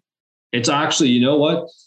It's like the SRT10 Ram versus the Lightning. Like the Ram loves to go straight. It's got all that power, but I'm sorry, that's a full size fucking truck. Like it does. Yes, you can lower it and whatever else, but it doesn't like to corner. The Lightning, on the other hand, um, it, it I don't know, it just it's way smaller and lower by design and can take corners better, which um, yeah, is a whole other conversation, obviously. But that's know, interesting. I didn't know that. Yeah, yeah it's. Um, I, have been in Lightnings. I've never been in the in the Viper truck. Well, actually, I messaged you about one that I seen pop up, and not knowing anything about them, I'm like, you know, is this a good deal or not? Um, because obviously that thing just screams cool, right? Especially if you can get one with a six speed in it. Like, fuck, you're this is the ultimate two wheel drive hot rod. Um, I didn't know though that those things were, yeah, cornered like water beds. Yeah, they're man, it's just it's hard because like you think a Ram 1500 and an F 150, because they're both, you know, your typical half tons. Um, both, I guess, but yeah, full size truck in reality, but the Lightning is just that much smaller. Like you just wash the two trucks and you're just like, man, it, it, feels like the the Ram is taking you twice as long. And both of mine are are slammed down. You know, it's it's pretty much apples for apples for apples. Um, but yeah, it's uh, it's crazy. Like the the Ram. With that said, it does feel like it's put together better. You know, if from the interior perspective, you feel a little bit more luxurious in the cockpit. Things are a little quieter. It feels more together versus the the F one fifty. And who knows, maybe the price point. But again, it, it, they're both still those original half ton trucks to start with, right? So something's to be said there. I do feel like Dodge had a better, I guess, option um, than Ford did in terms of uh, luxuriousness and comfort. But both of them, in their own respects, have very cool features and they're both extremely fun to drive. Yeah, 100%. Well, Bud, maybe just to sum things up here, because I want to, I guess, well, I think we both shared our, our thoughts and feelings on it all, but I, for the record, I welcome, you know, all the, like, the, the one that stands out to me the most is the the video that Ken did recently, right? And uh, whatever. I, he's I've never met the fellow, but he, he, seems like a bit of a character. He's probably a good guy to have a drink with and and shoot the shit. So I I I felt like I understood where he was going with it all. And again, you're you're just like us. I mean, we're somewhat trying to appeal to a wide crowd of folks that uh, even within this one little genre of cars that we have, the Fox bodies, um, there's a lot of differing opinions. So I get all that. You know, I guess if there's any takeaways that I'd ask anyone to to have is that just we're all individuals. You know, we all everybody thinks a little bit differently, and but at the end of the day, we all have the same intent, right? And we all have uh, passion that goes into these things, and the fact that somebody does something a little bit different from you, let them do it, you know? Because you brought up a good point earlier about, you know, the guys that lightweight this and twist that and weld this and like you are taking that car down a path that is not only irreversible, you're literally changing that car forever. And I mean, for anyone that doesn't know, because I mean, Christ, if the infamous project has never seen a xenon body kit in the flesh chances are a lot of other people haven't either.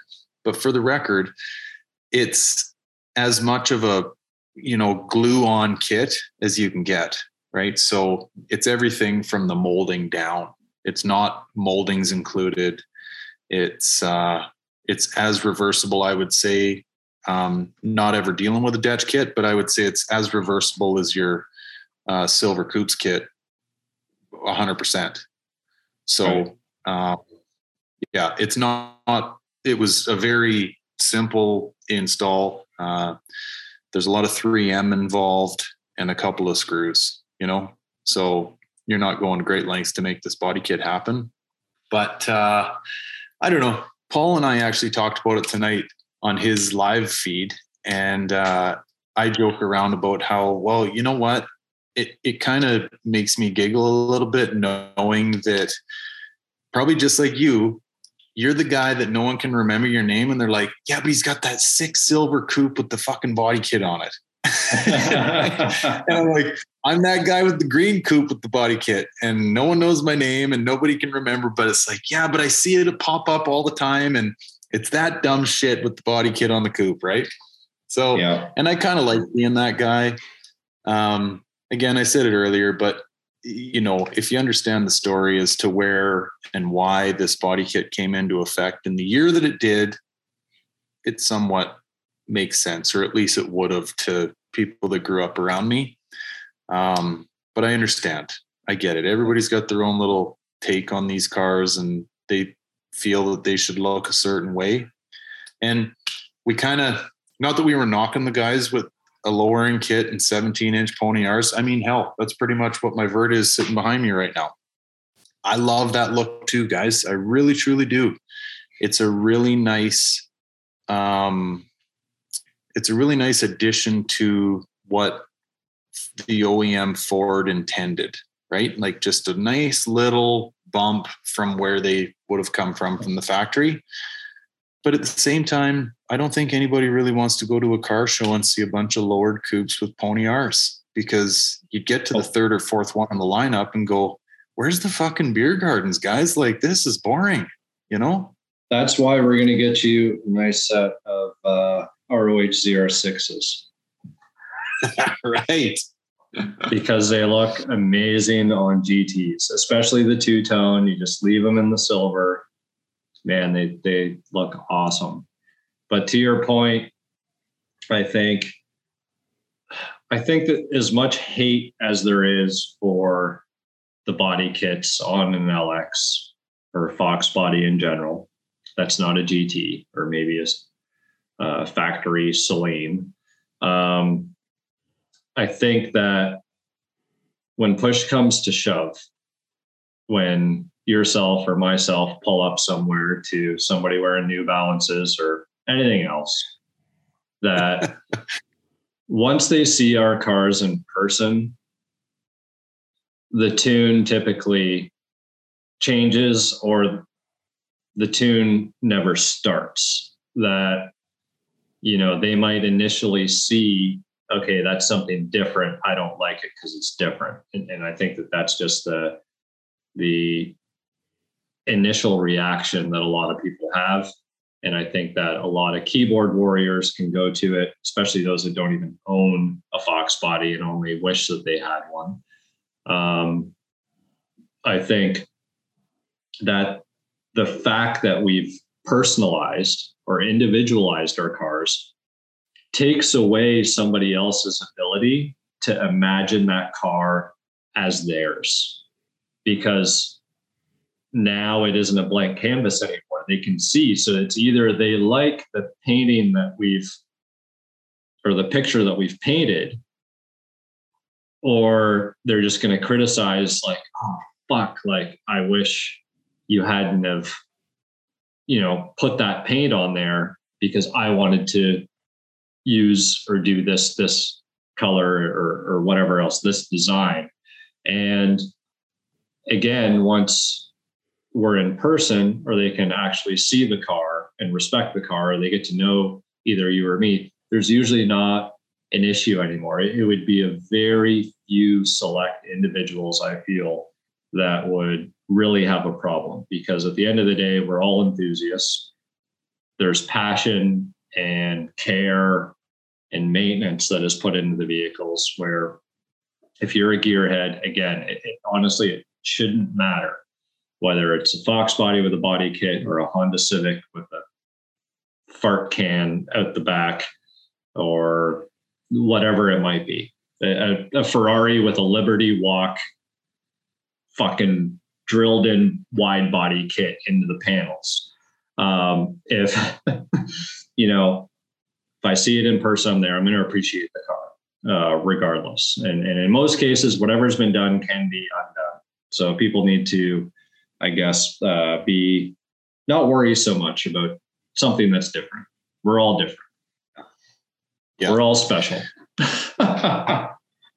okay, so I don't want to beat a dead horse, but as you were saying all that, it made me think of something. So for everybody listening, in your mind's eye, picture whatever favorite car show you go to and a whole lineup again of lowered coupes, all different colors on Pony R's. And then in the middle, you've got a green and gray convertible on gold Dayton's. I'm not a I'm not a Dayton guy, okay? However, I've only seen these cars in movies. I am going to naturally gravitate to that car because I'm like, holy fuck, somebody has done this, right? Like, I would never do that to a car. I just, I'll put that out there. I, I'm, but I say that I can appreciate it. It resonates with me because I've seen the movies. You know, like it, it it's a thing. It's it's in my it's in my mental space. I'm going to go look and spend more time looking at that car than I would all the beautiful coupes on the 17 inch Pony R's. Oh, absolutely. You know what? There was that car that you speak of at Foxtoberfest, and I had to go over to really because yeah, dude, Menace to Society was the reason I wanted a 5 And you know what? Same thing. I'd never put Dayton's or wire wheels on one. You know? Unless I was actually that rich that I just recreated that car for the sake of. But, you know, it's one of those things that I'd never do, but it's cool to see when somebody else does it. And there's actually on that topic, it's sort of like the docks, right? And we've seen the 20 inch Cobra reps go on these cars, which really don't look that good. Actually, the Cobras just don't look that good at any size, in my opinion. They've just been beat to death. But um, I've actually seen, and there's one car that comes to mind. It must be like 22s or 24s on it, and it's like a candy Blue apple red. No, no, no, no. The one that you're thinking of is um, is slammed Down. That one, yeah, um, yeah. yeah, that blue one with the massive rear wheels. It's like Slam. yeah. Um, but uh, no, there's this one that's like donked. So it's it's up because it has to be up. The wheels are so big that you need to have the, um, I guess, the diameter in the right spot of the wheel wells, which I think they did chop in the front and the rear to be able to get clearance. Um, but it's candy apple red, like a proper house of colors, and it's got a crazy motor in it. And it's one of those things where you see it, and you're like, okay, it's different but the paint is phenomenal and you can tell that the motor like it's got like big block like donk sound coming and i think he does a donut or something in it and it's just nuts and it's i again i'd never do it but I'd love to see that somebody else has and especially when they've done it right in that realm of or, or that sense of style. You know what I mean? Like if somebody just took 20, 24 inch wheels, bolted them on a Fox, hacked it all up, it, and did it wrong because I know that there's a lot of the same way where you can like do a lot of questionable shit lowering a car, you can do a lot of questionable shit raising one up as well. And with yeah. the donks, I know that there's a lot of there's a lot of things you got to do right if you want them to be safe or you want them to actually like drive down the road straight. So when you can tell that the quality of work was there to do it properly, absolutely like full respect. And you got to like, who wouldn't want to walk up to that and see some crazy fucking motor and near perfect house of colors paint job that's probably like, man, that paint's got to be 25, 30 grand on that car and a lot of people are going to criticize it, like, oh, you put those big fucking wheels in there. Well, guess what? You can change the suspension and put it back, and it's going to be that yeah. beautiful color car. It's going to have the crazy motor in it, but this guy decided to put big fucking wheels on it. Who cares? But you know what? It, it, it caught your eye. And you know what? There's a guy right now. Oh, fuck. Wet Fox Vert. Have you seen this guy? No, I'm going to look right now. So I saw this guy at Foxtoberfest and he towed his car in because it's not, it wasn't anywhere near done. And oh, Gearhead did a thing on this guy. Yeah.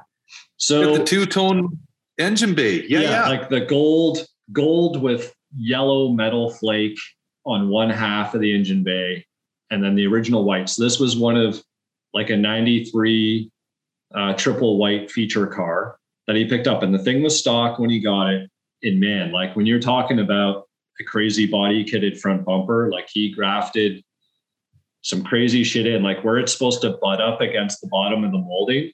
He actually like moved it to where the bottom part of the underside, like under where the Mustang um, inscription is to make it like that much lower to the ground.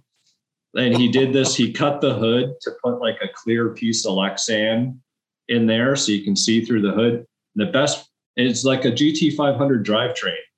This guy is wiring and building this shit in his fucking parking garage.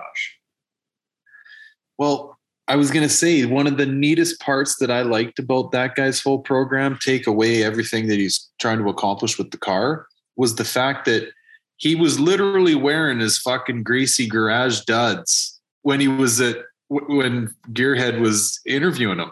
He's like, dude, I fucking seriously was up till five in the morning and then we trailered it over here. It doesn't even run.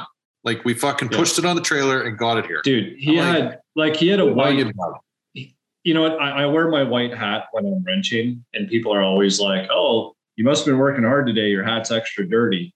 Um, but this guy had a white T-shirt on, which was pretty much gray and black. With you saw his pants. He had like socks, white socks, in like flip flops on. His socks were like completely disgusting. Like the dude looked homeless. Is the best way to describe him. But as long as he was standing next to the car, you could put two and two together that he's been working on his car. But, and yeah, that was exactly it. Um, he was actually parked not too far away from me. And same thing, I, I wouldn't do any of that shit that he has done to his car. But man, it is so impressive, so cool. You know, younger guy doing it in a parking garage, all these crazy, innovative ideas. And this almost it takes me back because I haven't seen somebody do all of those extremes on their own in those circumstances in a long time. Like I feel like now all we see are these crazy builds by shops that have every single tool that you could imagine to, you know, you're only as good as your tools, as they say, right? So it's like people with money to buy shit that's already fabricated, already done. Here's this guy literally like making one offs of every single aspect of the car. Um, he actually, it was on air ride. One of his airbags had blown uh, the night before because uh, I want to say he had issues with the weight of the GT500 uh, motor and everything. He was told one thing and then something didn't end up working out, but um, crazy. It, it, again, it's like that stuff. Like, how can you not appreciate that? Yeah. I'm actually, so this reminds me, I hope this is what people enjoy about the two of us is that we fuck off on these haywire tangents. But while we're on this topic, buddy, there are videos that I'm going to try and find. Okay, here's one. So this is from eight years ago. What are we, 2022? So 2014 ish. Okay. This fella, now his YouTube handle is Jason Hall. I assume that's his first and last name.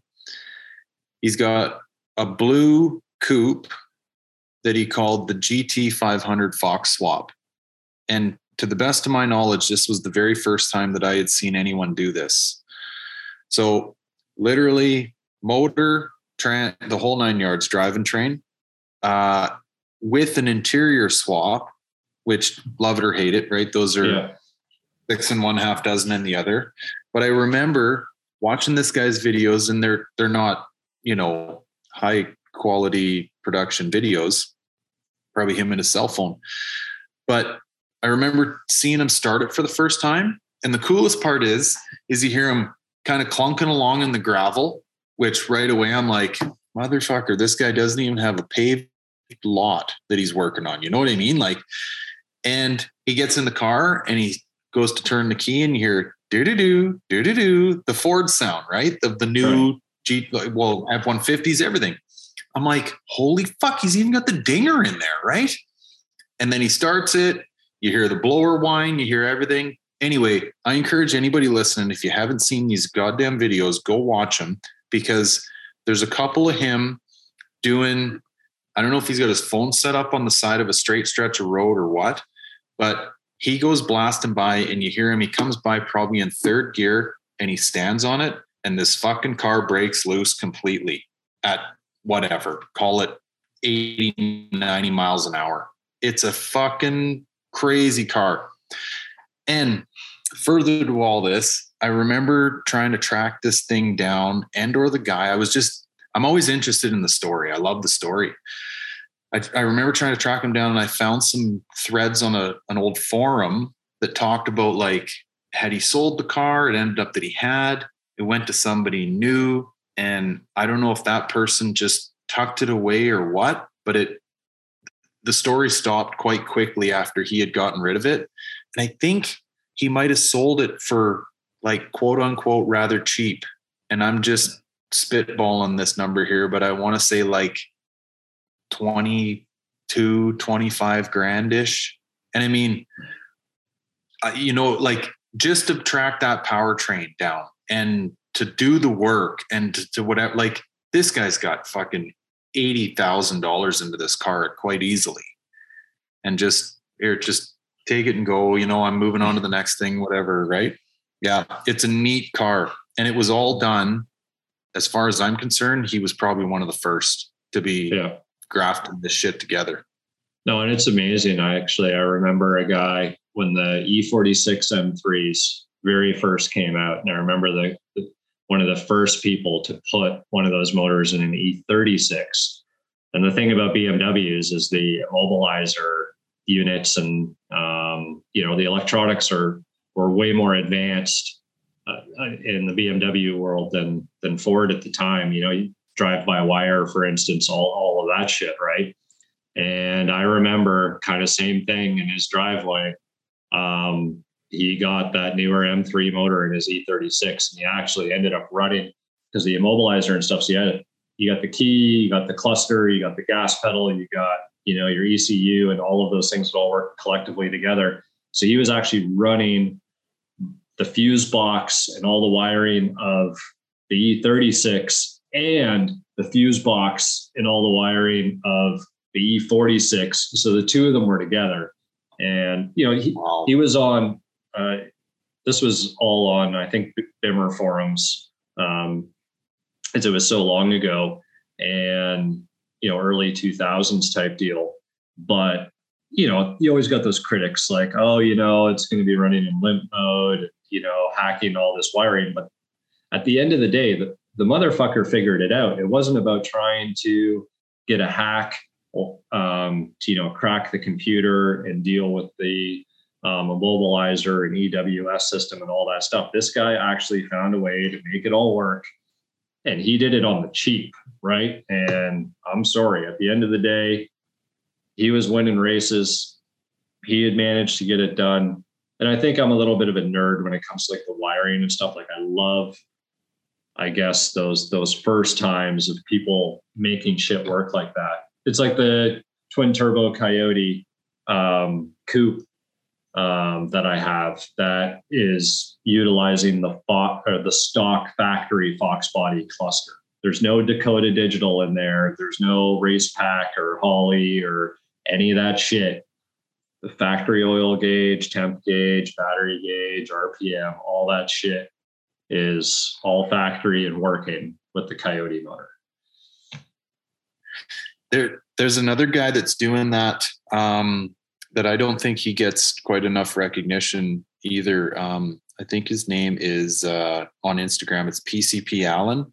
Oh yeah, He's doing quite a few, quite a few Coyote swaps, and um, what the the part about that guy that interests me the most, it, it's the same thing about the GT 500 guy, like working in a, a carport, probably like somewhere.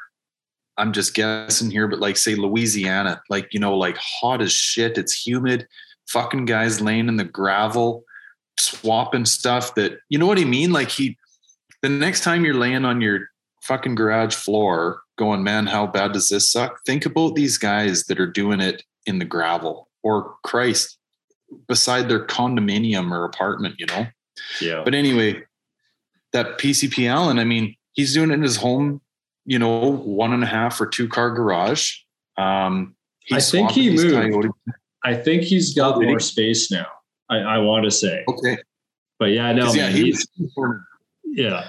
You know, shoehorning himself around a two car and uh, dropping coyotes in from the top where everybody's fucking two posting motors in from the bottom, right? And then not only had he figured out how to run the Fox gauge cluster, he had also figured out because he's big on the four banger swaps.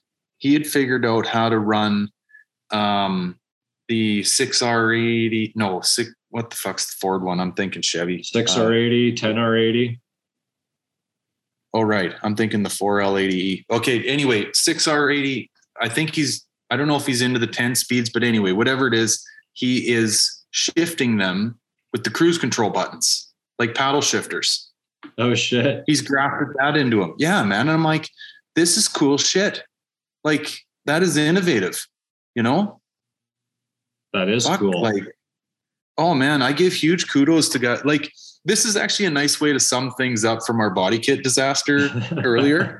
Because I'm like, this is like it, it takes guys stepping out of the ordinary or gals for that matter. You know, like it just do something neat, challenge yourself, do something that no one else has done. Maybe you fuck up a thousand times, but you know, Thomas Edison, the light bulb, he figured out 999 ways how to fuck a light bulb up, and then he figured it out, you know? oh, absolutely, man. Yeah, I know that's um and I think that's the the joy of it is, you know, seeing some of these guys completely underrated, you know. I do a lot of stuff and you know, I'm not claiming to be the best out there. I'm not claiming to be the most knowledgeable. And even out of all of us, I guess, on YouTube, I bet you there's some guy working on gravel in a carport that could probably show up with something and potentially more knowledge than any of us or all of us combined. It, and you know, it, it's just really about being present and being out there, which we are. I'm not saying that we don't know anything. Uh, we do know a lot. Otherwise, people probably wouldn't watch us. But there's definitely guys out there that um, we've probably never seen or never heard of. Might even have a car that nobody else has ever seen because maybe the guy hasn't even like finished it yet.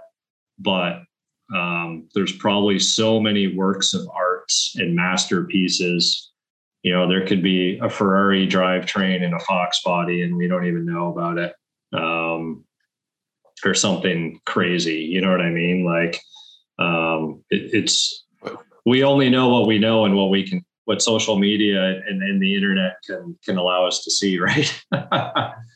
Buddy i'll uh, i'll take that one step further and say that um, you know those of us that have the luxury, let's say, of having some sort of phone with a screen versus one that flips and has a fucking door hinge on it, which are the people we're kind of talking about.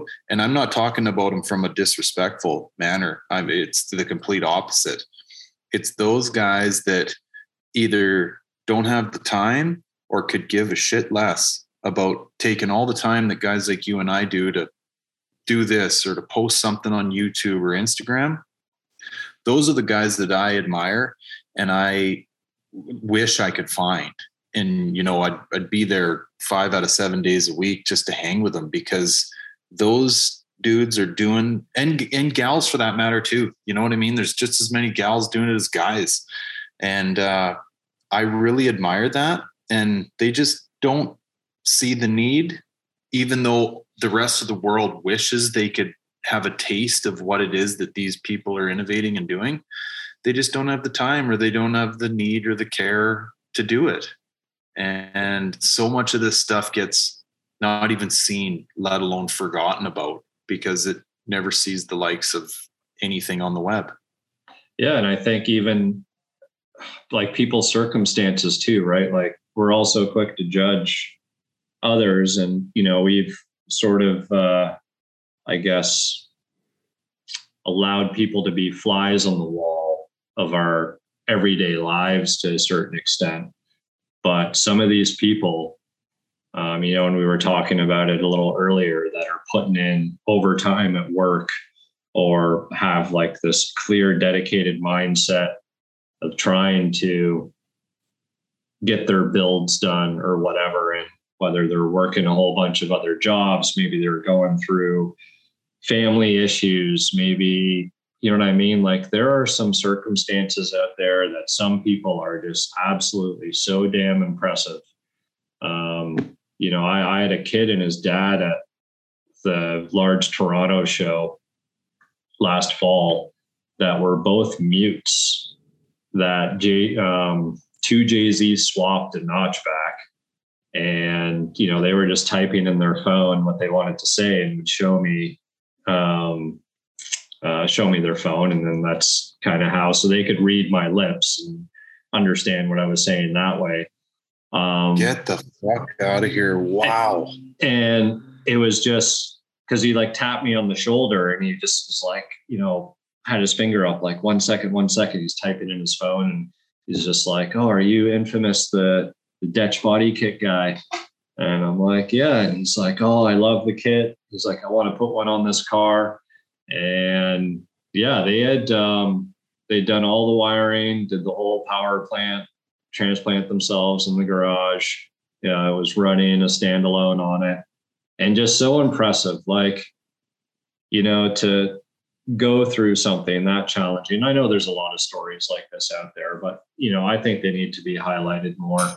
Um, you know, sometimes people have a rough go and don't have the luxuries um, or resources or means that we're fortunate enough to have, and they still manage to plow through and, I guess, represent the automotive world in, in their own ways. And I, I think it's those kinds of individuals as well that, that really personalized stuff so cool and such an amazing story in so many respects because you know what that whole competitiveness and all that bullshit is thrown out the fucking window because they have more important things to worry about in their life than worrying about, oh, can I go? Can I gap this guy on the fucking racetrack? And that's what I love. Buddy, let me take that one step further. How much of a piece of shit would you feel like if you seen that car on Instagram and you did some keyboard worrying like, oh, you ruined it. You put a 2JZ in the fucking thing and you had no idea what went in or and or what the people that put the car, the motor in the car were dealing with.